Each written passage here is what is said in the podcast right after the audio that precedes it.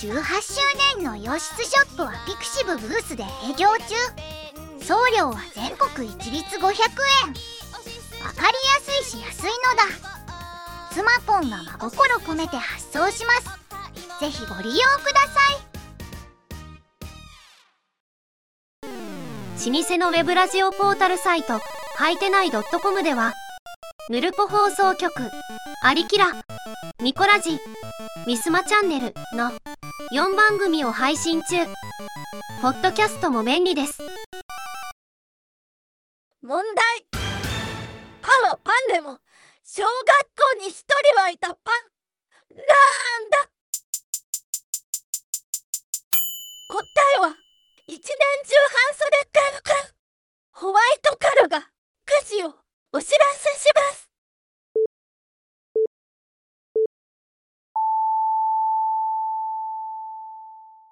発表します。えー、ジャマネさんからまたいただきました。冬の風物詩、お鍋。美味しいですね、この季節ね。はい。お鍋を食べた後にイラッとすること、第1位は、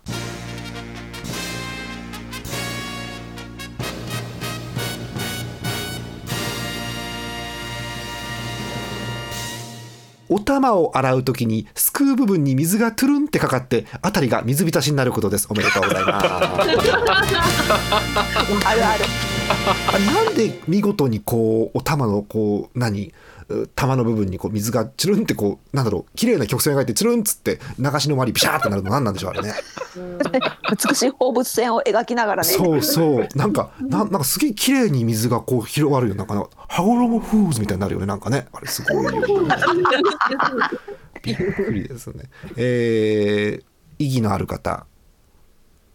意義なし。意義なし。はい、えーもしこれにあのニューチャレンジャーが来た場合ねまた考えたいと思います、えー 始めましょう。第731回目ありきら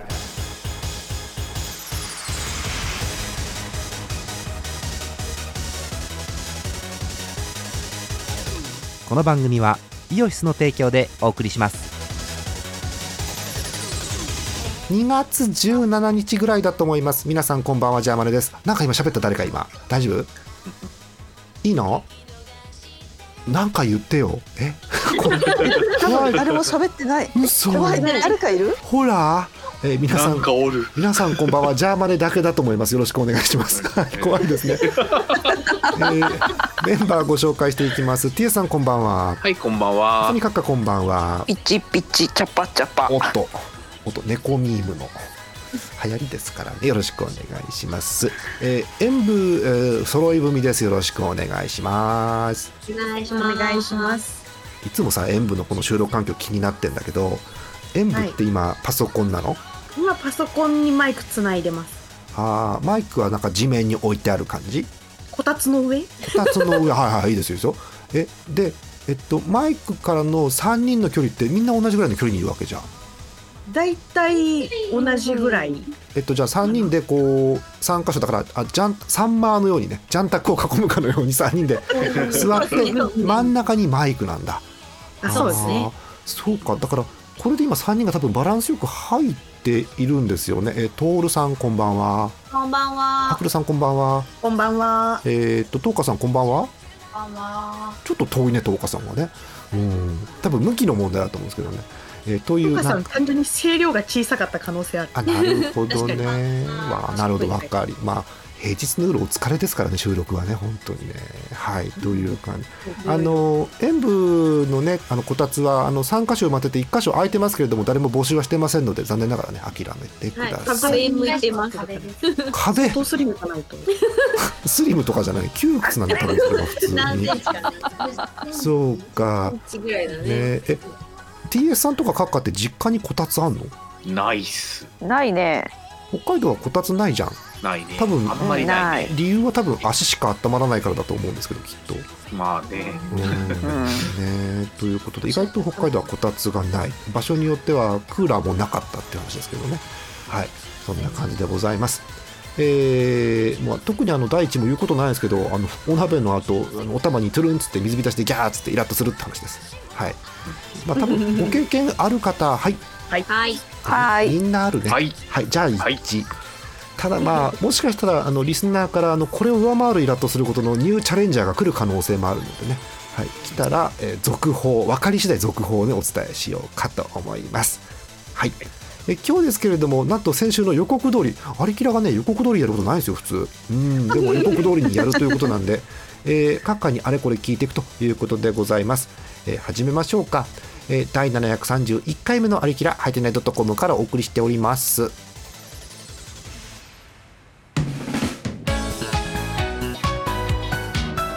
イオシス今月のパワープレイです。マルモコでスターチューンロングバージョン。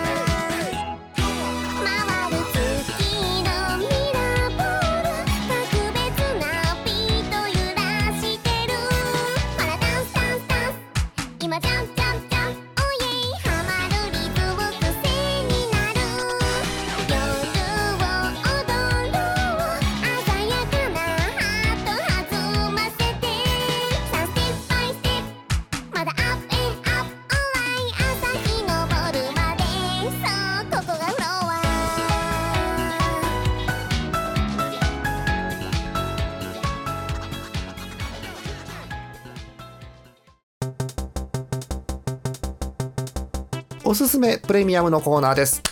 はい。はい。2週連続。はい。ということでおなじみの本当におなじみですね。2週連続だからね。えおなじみのコーナー、えーなんだっけ？おすすめプレミアムのコーナーです。決してあれですよ。あのフジテレビ系の通販番組のいいものプレミアムとは一切関係ないんですけれどもおすすめプレミアムの、えーコーナーでございます、えーメンバーがおすすめするあれこれを喋っていくだけのコーナーですえー今日のプレゼンター、浅見閣下です。よろしくお願いします。よよろしくろしく。はい。えーまあね、あの前回先週は、えーアクルさんのあの何とは言いませんけどあの先あのこの前見た映画というタイトルでね あのまたあのなんでしょうすごいイラストやの絵が一枚出てると思いますけれども、えーすごい回でしたねうん一番びっくりしたのはあのなんでしょうタトゥーの上に坊主の頭をつけて自然だったって話ね。あれが一番 衝撃でした。はい。合成した見事。坊主タトゥーです。見事な坊主タトゥー。確かにねこの坊主がタトゥーしてないよね普通この顔ではねよく考えたらね。こんな綺麗ななんだろう、うん坊主なのにという感じですさあ、えー今日は閣下ということなんですが、えー早速聞いていきたいと思います、えー、閣下、えー言っちゃっていいの？もうはい。タイトルはこれ、あもう行っちゃいましょう行きましょう。今週は、はい、えー閣下では、えーおすすめの何かしら何なのか、えー教えてください。どうぞまあ、私がおすすめするのは、うん。あ正式タイトルうん。見るの忘れてた、あー正式タイトルは正式にやらないとねやっぱこうアリギラは報道番組ですからうんもうすぐねツッコミが、そう。うんまあ、報道番組であるということがまず嘘です。はいはいどうぞ。どうえぞ鬼太郎誕生ゲゲゲの謎です。鬼太郎誕生ゲゲゲの謎ということでこれ映画かなんかですかね？これは映画ですね。なるほどね、えー、鬼太郎の映画ということでございます。えいつ頃やったのこれって？これ去年の末くらいかねやってたの。じゃあ最近かうんそこ。そこ、あそうまだまだやってる？まだあのやってるとこではやってるしやってないとこではやってないってい当たり前ですよそんな。聞いたことあるな。聞いたことあるよね。それなんかあの 千鳥の漫才ですよねそれね。あの開いてる店は開いてるけど 閉まってる店は閉まってるっていうずっとしつこいやつですよね。私好きなやつですけどねあそうですか。ちょっとじゃああの閣下にある程度お任せするんでちょっとどんな感私の知ってる鬼太郎とは違う可能性があるのでちょっとどんな感じか教えていただきたいんですけど、い、いですか？あのですね、はい。まずこの映画の大前提としてはい。まず鬼太郎そんなに出てきません。え？おえタイトル「鬼太郎の謎」じゃないの？その鬼太郎が生まれるまでのあ話みたいなのがメインなので。そうか。その前の話なんだ。一回そう一回鬼太郎置いといて。はい置いときましょでえストーリーをえ引用すると、はい。昭和31年。う古っ日本の政財界を裏で牛耳る龍河一族によって支配されていた。これ名倉村だっけ？へえそうなの？でそこに血液銀行に勤める水木、まあ、この水木っていうのが主人公みたいなもんですね。あそうなんだ。へはそのお家の当主時貞の死の弔いを建前に野心と密命を背負いまた鬼太郎の父は妻を探すためにそれぞれ村へと足を踏み入れた。は龍河一族では時貞の跡継ぎについて醜い争いが始まっていた。そんな中村の神社にて一族の一人が惨殺される。それは恐ろしい怪奇の連鎖の始まりだった。鬼太郎の父たちの出会いと運命圧倒的絶望の中で2人が見たものはえちょっとこう公式を引用させていただいてます。主人公鬼太郎の父じゃねえのじゃあそれってはいあのぶっちゃけ大体はこの水木という男とうん鬼太郎のお父さんのお話でまあ、す。いわゆるお父さんですよね。あ、そうはいですか。じゃあ本当に言う通り、鬼太郎はあんま出てこないんだ。じゃあ。そうですね。冒頭にこうその出来事を思い出すみたいな、そう。が目玉の親父が語るみたいなはあ。形なんですけどそうなんだ。はい。なんか想像してた鬼太郎とだいぶ違いますね。じゃあね。そうなんですまず鬼太郎を期待していくとうんちょっと違うなってなりますしうん。うんでこの話がですねえ大体八つ墓村です。え、じゃあほんわかなんだろう。あのネズミ男がなんか悪いことをしようとしたけど痛い目にあったよかったねみたいなあのテンションじゃないんそだ。うそう悪い妖怪をやっつけるぞっていうテンションではえなかったです。ないんだ。ああ、それは、はいでもそういうのを想像してる人結構いますよね。でもね、鬼太郎って言われると。そうはあまあ大体そんな感じで終わりもそんな感じではないので、はまあ、ある程度こうネタバレをしてしまいますもう出てからだいぶ経つのであ。うん。えそんな中私の隣に座ったのはえ小学生くらいの男の子とおその付き添いであるようなお父様です。これはなんか 多分途中からちょっと違うぞこれってなりますよねそのお二人できたらね多分あのですねこの話一応途中でネズミ男もちょろっと、あうんそんなとこにネズミ男いたんだっていう感じで物語にちょっと絡んでくるんですけどそれが出てきた時は隣の男の子は「あネズミ男だ!」って声に出すくらいあのはしゃいでたんですけどえだんだんそのネズミ男もいなくなりえー？だんだん子供が静かになっていくんですよね。そうでしょうね そのだってさっきのストーリーの前説じゃないですけど概要聞いたら「あーうわー」っていう映画じゃないよ多分それ、そう。うん。だって怪恐ろしい怪奇の連鎖の始まりだったって言ってんだから。そう。うんそしてあの詳しくは言いませんけどえ救いがないです。あまり。本当？えー、あの試本当に験救いがない。試験も何にもない上に救いもないわけ？すごいね。そう。そうなんだ。試験も何にもないけども朝は寝床でグーグーグーですけどもうん。こっちは救いがなさすぎてあの帰りにその親子の方を振り向く勇気は私なかったです。もんそうだよね、うん変なテンションになっちゃうねそれはね。えー、ファミリーで見に来る映画じゃないのかじゃあこれ。絶対ファミリー向けじゃない。うん、ファミリーではないですね。一応 PG12 っていう区分になっててほう。12歳以下の子は親御さんか保護者と一緒になら見れるよっていうはあそういう区分だったので、はい。あーなるほどね。はだから私は個人的にめちゃめちゃうん。好きな類の話なんですよ。まあだから様子を見てこれ好きそうだと思ってもちろん言ってるわけですよね。だからねかっこいい。はい。おー。とんでもない世界に踏み入れてしまいましたねそのファミリーはねじゃあね。そう。そうですか。なるほど。これ雰囲気がうん。ものすごくあの日暮らしの泣く頃に近い気がします。ああなるほど。ああいう感じか。そう閉鎖的な村なんですよ。その立ち入る村が。でそこによそ者がやってきてうんぬんっていうのが。そうなんだ。そすごく近いものを感じますが、だとしたら面白いんだろうな。そう八幡村に日暮らしを足して、えーっとある程度のこうホラーも入れ、ミッドサマーもちょっと注いで、注いだ。うん、全部まとめて練り上げてうん。焼いたのがこちらっていう。焼いたんだ。なんかで割ったりもしねえんだ。すごいね。ミッドサマーの液体だったんだね。そう。か。なるほど。えー、じゃあすげえ重たい話やんじゃんこれ。うん。うん、へえあのだからさ逆あのああなたたちは当たり前だと思いますけどきっとそれはもう調べてますから。多分知らない人はあの知らないで言っちゃうかもしれないし、あと逆のパターンもありますよね。鬼太郎っていうとああいういつものテンションのやつだと思って言ってない人も多分いるんですよ。こういうダークな感じなら言ったのにっていう層もいる気がするんですけど、ああそうね。そうか。はあ今私も公式サイトちらっと見ててもう全くうんだっていつもの感じじゃない。鬼太郎の父関俊彦で普通じゃないじゃんもうこの時点でなんか。普通じゃない。そうよくなんだぞよくぞお気づきになられた。ここからだよねまずシャロンねチ関俊彦。うん関俊彦がなるほどね。わーいやーっていう感じじゃないじゃんちょっと。はい。落ち着いちゃってんじゃんもう、おうん。ーそういう感じなんだ。そう。でこ出会った水木とのうん。友情。あこれはね美しいのであうんそういうのが好きな人はぜひ。なるほどねねまた水木がねいいキャラなんだよね。うんああいいですね。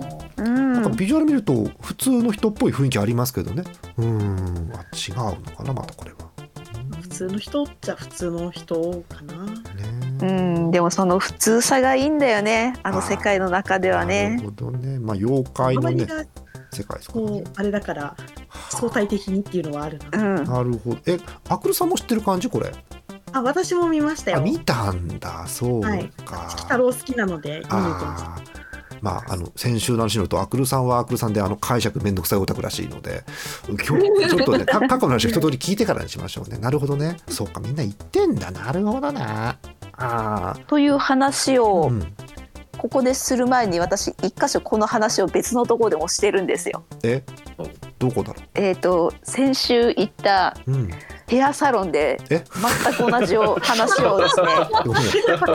ヘアサロン？ヘアサロンでヘアサロンでなんだっけ、えっ、とタイトル忘れたわ「えー、鬼太郎誕生ゲゲゲの謎」の話をすることある？ヘアサロンで。それがですねうん。あの最近気づいたんですけど、うん。私が通ってるヘアサロンの美容師さんの様子がちょっとおかしい。おっと。様子があのカッはいカカッカなんかしてもらう時大体様子おかしいですよね相手ね大体ね。なんか引きがいいんですよね。私は運がいい。うん運がいいんだ。えー、だ様子おかしいんですね。様子そう。で23年去年の夏にですね、はい。髪を切ってもらいながら今年夏どこか行ったりするんですか？ってちあの何気ない会話じゃないですか。でも私ももう夏はあの富樫義弘店に行くこと以外何の予定もなかったんで、あーもうめんどくさいけどあ大阪行きます。え大阪に何しに行くんですか？詰めてくると思って。詰めてくる。詰めてくる。こ。いつ詰めてくるぞって。うん。あの富樫義弘先生っていう漫画家わかります？あの「ハンターハンター」とか書いてる人なんですけどって「まあハンターハンター」ならこう世の中にわかるさこううん。ねわかる。わこかるわかりやすい入りだ。う。メジャーな感じがするからうん。と思って説明したら「あ知ってます知ってます。レベル E とか書いてた人ですよね」出てくるのすごい。様子がおかしいですねそれはね。そう、ん。あの富樫義弘と言われて「ハンターハンター知ってます？あ悠々白書の人ですよね。懐かしい」ではなく「あはレベル E ですよね」っていう。レベル E には難易度がうわ様子がおかしい。こいつはと思って。うん。レベル E 知ってるんですか？えー、富樫先生の話してレベル E のタイトル出てくる人なかなかいないですよねって話からああもう僕本当本誌で読んでてすっごい好きでっていいですよねって世界観とかっていう。で悠々白書も懐かしいですよね。僕もよく真似してました。って。様子がおかしいですね。がおかしいですね。小さい頃真似してました。っていうのは、あ比叡の蛇王演札黒竜派とかかなって思って聞いたらうん。うんね、かっこいいレーガンとかあるもんな。霊剣とかあるもんな。って聞いたらあの春金があのゆきなちゃんが昼遺跡を落とした後あの拾っ這いつくばって拾うシーンあるじゃないですか。僕あのシーンめちゃめちゃ真似してたんですよしいでしょ。おかしいでしょ。様子がおかしすぎるでしょ。本当役なの？そう。え春金ですか？えやりませんでした？タルカねってえそっちをメジャーだと思ってらっしゃる。なんでやることやるもんだと思ってんの？それはそれでおかしいしけど恐ろしい恐ろしい。またこの美容師さんあの担当してくれてる美容師さんご夫婦なんですけどうん。あの本当に絵に描いたようないい人オーラが出ててうん。あの奥様の方も「なんか最近何されてるんですか?」って聞かれてもう私あのあ山里亮太さんの本とか最近買って読みましたっていうあの本当に何気ないあの美容室での会話なんですけど、うん。その次の週そのお店のブログのとこ読んだら「おすすめされてた本買いました」っつって「えああなた山里亮太の自伝を購入された?」あの山里亮太の自伝を購入されてそれをあのお仕事のブログに書いてるってこと？それ。そうそう美容室の？読みました。ってはこれはやばいぞ。いい人すぎると思って何かなんか変な商売とかに引っかかるんじゃないか。お金を騙し取れてしまう。多分それはね危ないよね。不安で不安で仕方ないっうん。ていうので、まあ、その奥様が産休に入られて旦那様の方に担当してもらった矢先にこのカルカネゴンゾーですよ。ああ様子がおかしい、うん、様子がおかしい。様子がおかしい。旦那さんそう。まあその後ね富樫店行った話とかでうん。盛り上がってうん。でも我々ファンが食べたいのって別にパスタじゃなくて雪村食堂の生姜焼きですよね。あ、わかりますわかります。絶対あの生姜焼きめちゃめちゃ美味しそうでしたよね。って。あとドリンクで飲みたいのはあの玄海師範から霊光玉渡された後に風が汲んできた水ですよね。洞窟の水 こいつ、こいつがおかしい。やばいやばいややばいやつ聞いてもうたと思って。おかしい人いる、うん、おかしい人いましたわ。はあうん。やべえなそう。で先週はあれですね。最近じゃないですか。先週最近はあのガンダムって見てましたって聞かれて、うん。あガンダムはファーストとゼータとダブルゼータくらいしかわかんないです。ごめんなさいって言ったら、うん。そうですかってあの僕シードの映画見に行こうか迷ってるんですけどおっと。どうですかって。いや私見てないんですけど周りの評判は良かったんでちょっとでも知ってたら見に行った方がいいってなんかネットで見ましたっていう話をして。なるほど。そうですかどうしようかなって。あと僕あと気になってるのが一個あって。でそこであの「ゲゲゲの謎が気になってて」っていう。あ。お目が高い。お目が高い。あれどうですかって流れで今日話したこの話をして。ーうん。そしたら帰ってきた返事が「でもその救いのなさってなんか墓場鬼太郎の方でもありませんでした」って。墓場鬼太郎わかるんだ。だから本流の方に近いのかなっていう。墓場鬼太郎こいつ全部見てるって。え？あの猫の話なんか救いなかったですけどね。ヘアヘアオイルをペルペットつけながら。えちょっと待って墓いや墓場鬼太郎って別に最近じゃないでしょ？墓場鬼太郎って。いつ？そうですね。うん結構前に一回アニメ化もされてるんですよ。ただそのアニメを見たんですけどうん、アニメ見てるんだって。なんか、うん。墓場鬼太郎はなんか深夜アニメの私イメージがありますけどそうですか、はいはいへえ。いやばいやつやん。あ墓場鬼太郎じゃなくて その人がやばいやん。そう。へえ。むしろ見に行った方がいい。うんそう。ここまで知ってるんだったらそうだからあの見に行けるうちに見に行っといた方がいいですよあれは。おすすめ方をして。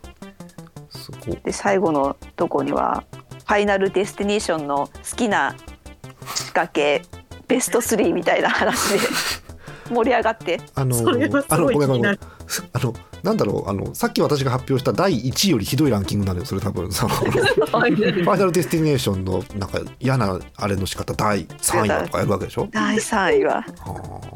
僕第1位はやっぱりあの日さ日焼けサロンのとこです。ねあの嬉しそうに話すんですよあひどい。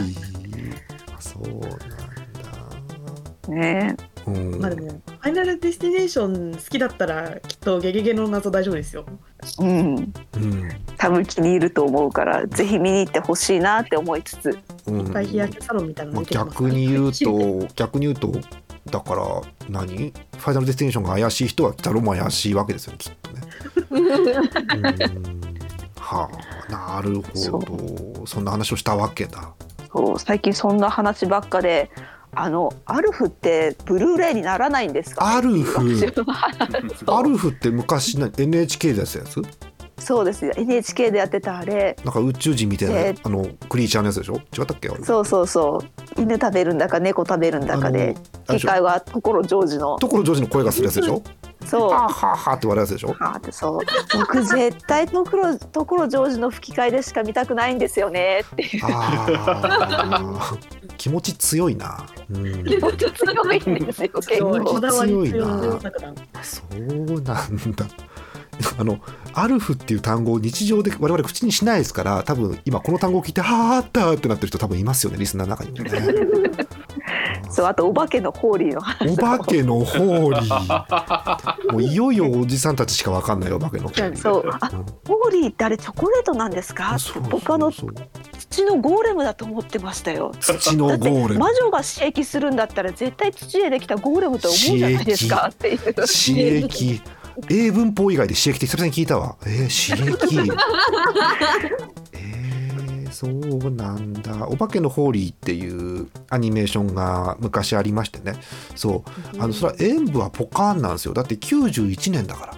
生まれてはいる。生まれてはいます生まれてはいるそうです。はい。生まれてはいるけど。うんそう。自我が高って言われると字がないな。うん。あの私が好きなお化けのホーリーのお化けはあのまさかのトイレットペーパーの形をしたトレッパーってやつがいましてね。そうそうそう。トレッパーから中尾流星の声がするんですよね、うん。やばい。はい。トイレットペーパーなのにそう、うん。謎ですよね。あそうですか。そんな話もするんだホーリーかわい。いあなんか思いのほか可愛い絵柄をしてポップな絵柄だった。そうそうそう。多分今頃あのアラフォーのおじさんたちは「はあホーリー懐かしい」って多分なりますね。好きなエンディングのバージョンとかをどんどんコメント欄に書き込んでいると思うので。ああそうかかもしれない確かにね、なるほどね。多分今頃あのあのおじさんたちの脳内では主題歌かエンディングが多分今すごいかかってますね多分ね。はい、ね。えーというとこだと思います。エンディングが複数バージョンあってね。そう。あもうキャラソンになっちゃってる感じで。そう。各キャラクターのバージョンがエンディングがあるっていう同じ曲なんですけどね。そうそうそう、えーというハ感じ。ッピーマテリアルよりかも先にそうね。いろんなバージョンがある。そうね。ハッピーマテリアルほどの数はないけれどもね。うんそうね。もうハッピーハッピーマテ商法は昔からあったということですよね。はいえーまあ聞けば聞くほどやばいですねその方ね閣下。ねだから毎回何の話が飛び出るか楽しみなんですよ。なるほど。あれでしょ美容室ってことは通うのやめなければまた行くわけでしょきっと。そうですね。じゃあまたどんな話がね今後出てくるか楽しみですよね。次も指名します。はい。ということでえー以上ですか閣下はい。はい、あのまさかのですねあのゲゲゲの謎の話かと思いきや半分ぐらい美容師の話なんですけれども 面白かったんでいいかと思います。もしあのなんでしょうゲゲゲの謎見てきたという方がいた場合はですねえお便りに、えーお気持ちを書いていただいてですね、はい、あの長すぎると私読めなくなっちゃうんであれですけどいい具合にカットして読もうかと思いますのでもし何かあれば送ってください。なとこですかね。はいえーでは一旦、えーメインパート切りたいと思います。以上、えーおすすめプレミアムのコーナーでした。イオシスのウェブラジオポータルサイトはいてない .com はそこそこの頻度で番組配信中。もうすぐアラフォーのおっさん MC が気ままなトークをお裾分けします。ポッドキャストでも配信中。通勤電車でラジオを聞いて笑っちゃっても罪ではありませんが Twitter で晒されても知ったことではありません。http コロンスラッシュスラッシュはいてない .com までアクセック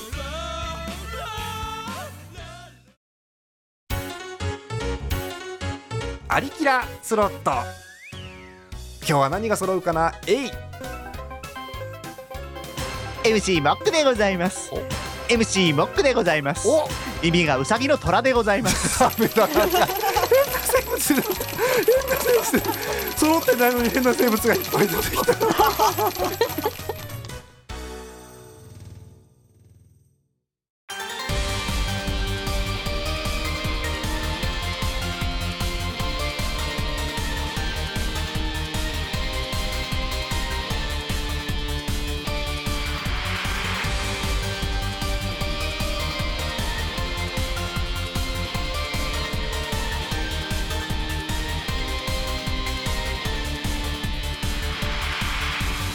えースムーズな進行により30分を切りそうです。第731回目のありきらいかがだったでしょうか？番組では皆さんからのお便りお待ちしております。ジャマネドットコムの特攻フォームからお送りください。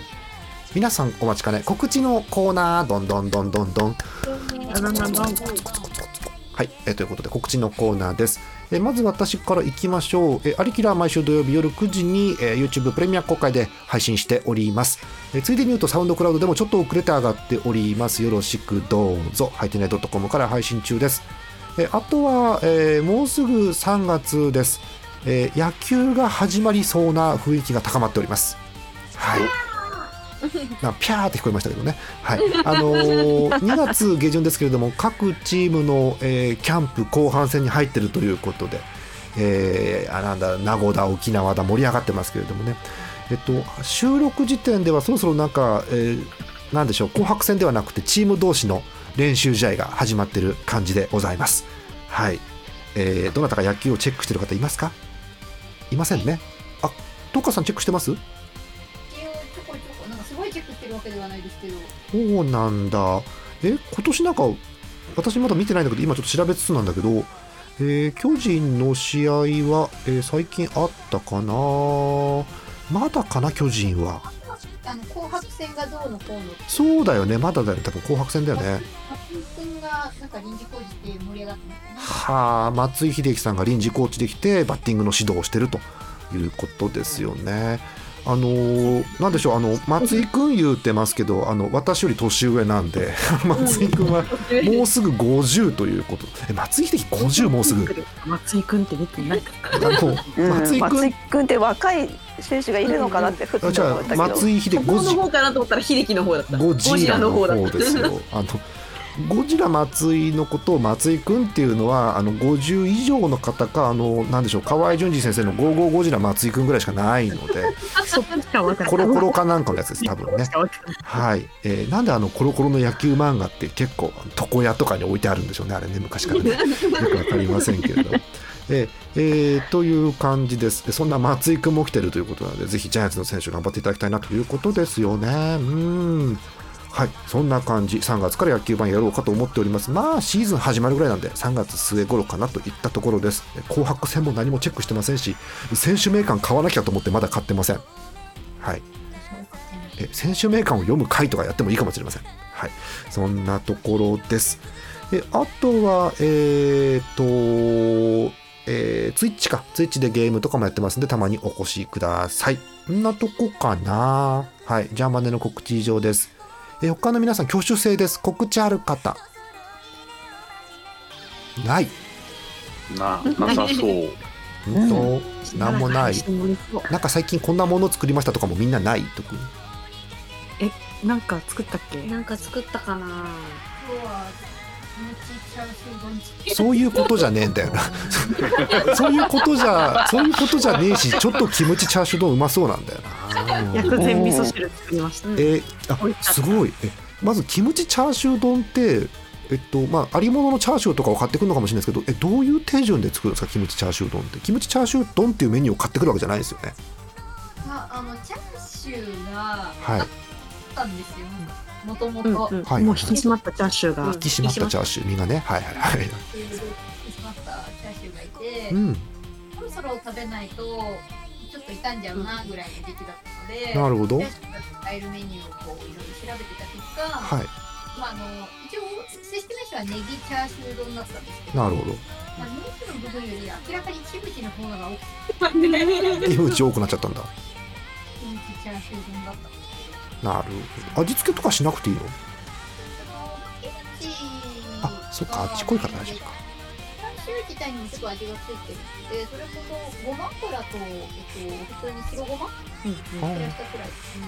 なるほど。なんか若干ボリューム怪しいですけど、大体聞こえました。大丈夫です。はい。あ、えー、ということで、キムチチャーシュー丼を東川さん最近制作したということですので、ね。えー皆さんあの目の前にはないと思いますけど、あの食えるもんなら食ってみてください。よろしくお願いします。はい。他ないですか？特に。こんなゲームハマってますよとかないですか？大丈夫ですか？えなんだ？あ何かえっとスターレイルを始めると思います そうだやった初めてないのまだスター。レイルのために iPad Air を買いました素晴らしい。はかどっちゃいますね。はい、はい。始めると思います。なるほど、まあ、演舞のメンバー含めて皆さんには秘密なんですけど私はこっそりもう始めています。始めています。誰にも言っていませんが始めています。はい。そんな秘密の告重大告知でしたねそれはね。はい、えーなんかあれあまりマルチのモードはないっぽいんでなんか進捗を報告しちゃいましょう。はいというとこですか？皆さんよろしいですか？はい、はい。なし。ということで、はい、以上告知のコーナーでしたえー、っと残り時間まだ結構あるんですけど、まあ、お便り1通くらい読んどきましょうかね。はい、あのこのままだとこれ美容師を紹介するラジオかなってなっちゃうんでえお便りをご紹介しておきましょうか。お便りお便り。あ確かここにねこありました。えー、っと今週の木曜水曜か。水曜にいただきました。え群馬県ラジオネームミスチャさんありがとうございます。ありがとうございまあます。まあまあまあまあ。まあ40代男性の方ですジャーマネさん TSZ さんゲストさんそしてえピエール・マルコリーニ派のモックさんこんばんは。どういうことこれ？うん。え毎回楽しく拝聴しております。2月14日はバレンタインデーでしたね。そうですね。いいともじゃないですよ、いいともじゃ、うん、もういいとも通用しない通用しのかな。ないかな、うん、大丈夫おじさんしか聞いてないからこれ、うん、あの、うん、大丈夫です。え皆さんはチョコをもらいましたか？もうねあのリスナーが男性しかいないというこのね、うん、もらいましたかというお便りえ私は今年チョコを2つもらいました。あらららら。娘と妻からです。なるほどね。えー、一番いいやつじゃないですか。え娘からは犬のキャラクターがプリントされた可愛らしいチョコ。かかっこ私が柴犬好きなので。あよく知ってますね。このねえ妻からはトリュフの入った大人のチョコでした、美味しそう。えーそして毎年はあ私から娘と妻にもバレンタインにプレゼントを渡しています、最高じゃないですか。えー海外式。妻には安定のゴディバえー娘には隅っこ暮らしのチョコクッキーにしました一番嬉しいやつ。一番嬉しいやつじゃん。もちろん。もちろん。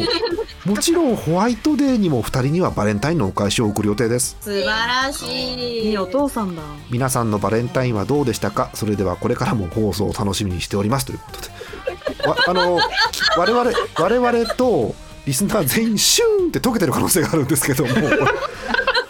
あのねこれを超える回答はもうできないんですよ。こんなこと言われちゃったらねうん。すすごい。え美味しかったっていう。えー、AM ラジオみたい。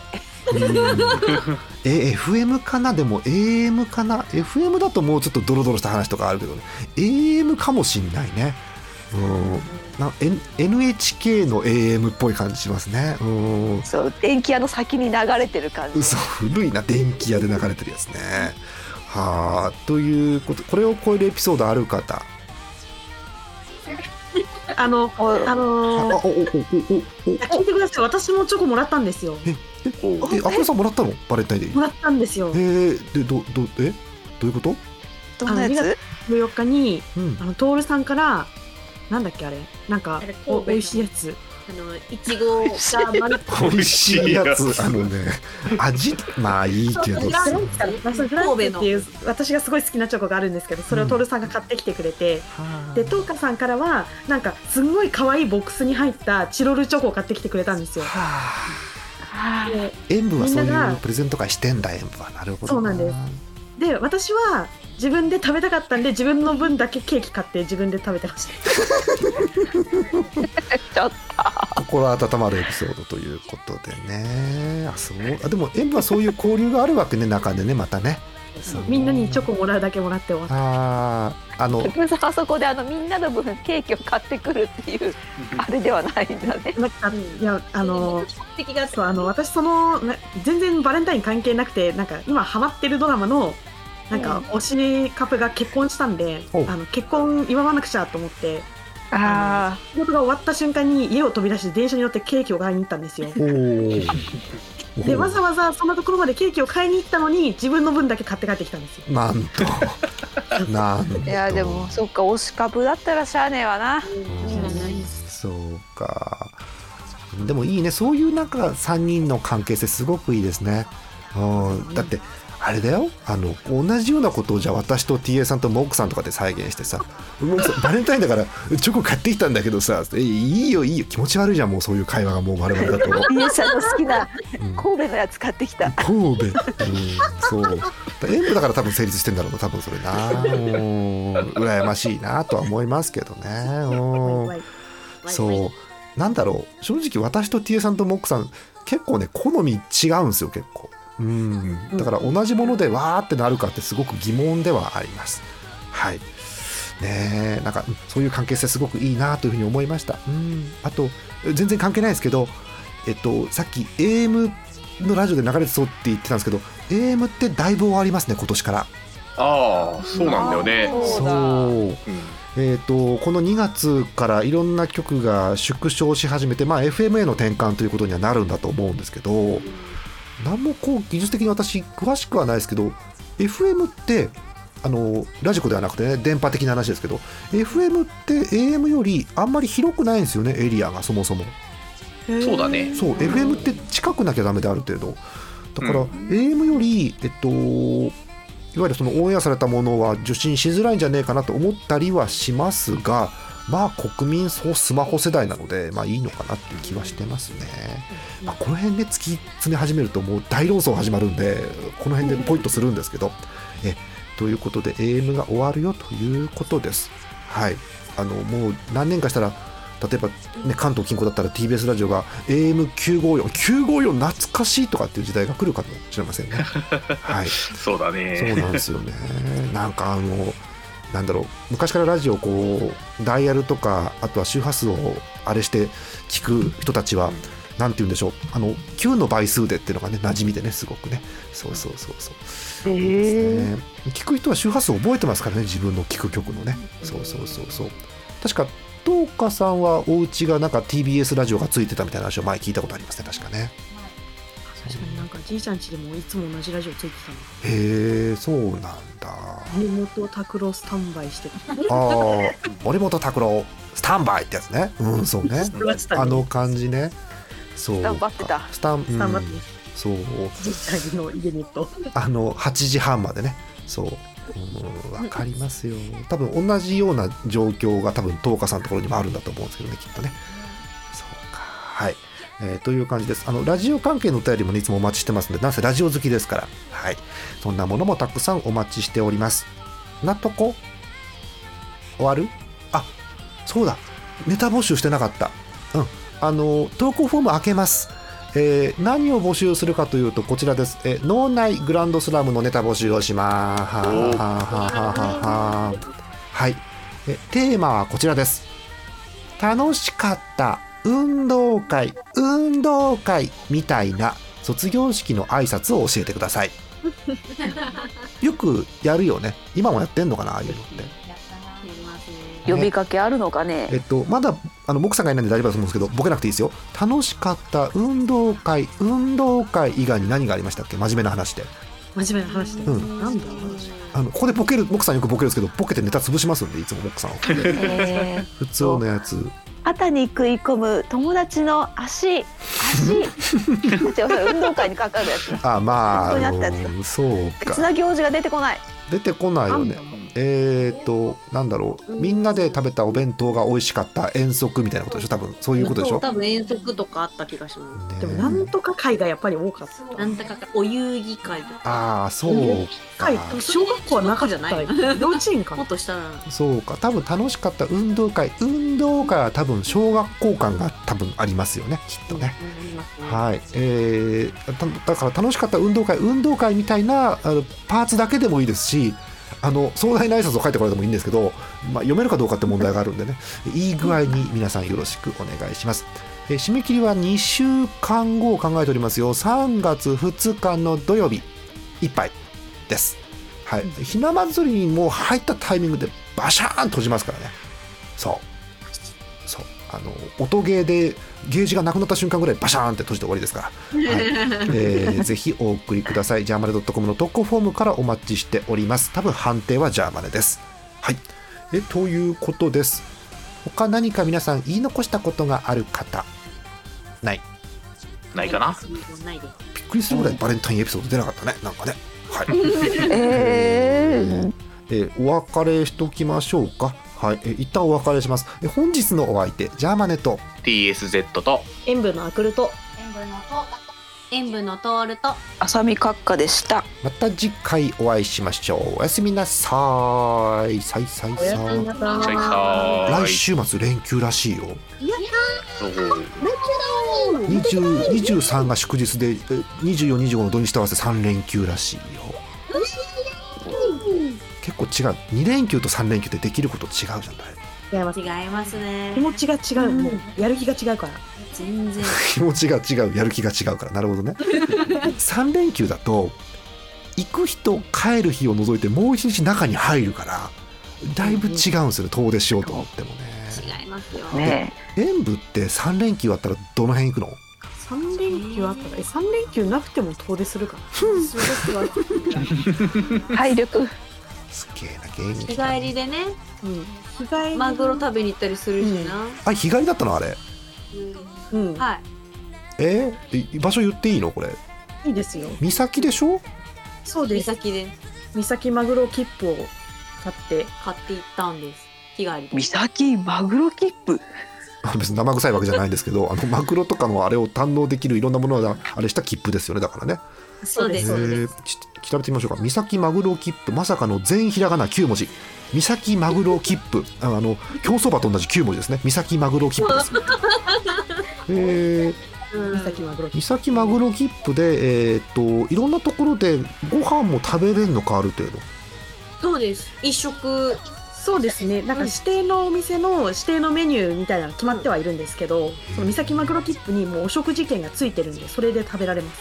はあすごい。えーっと、えー京急ですかねだからね、えーそうです京急のえいろんな切符ある。三崎マグロ切符、横須賀満喫切符葉山女子旅切符。うん。葉山だって葉山の御用邸の葉山やんそんなもんは あ葉山なんて御用邸のありかとあとなあの葉山明人でしか聞いたことないですよね。うん。なるほどってあの話なんで毎週子供のおもちゃ出てくるんだろうねこのラジオね。そうなんだ。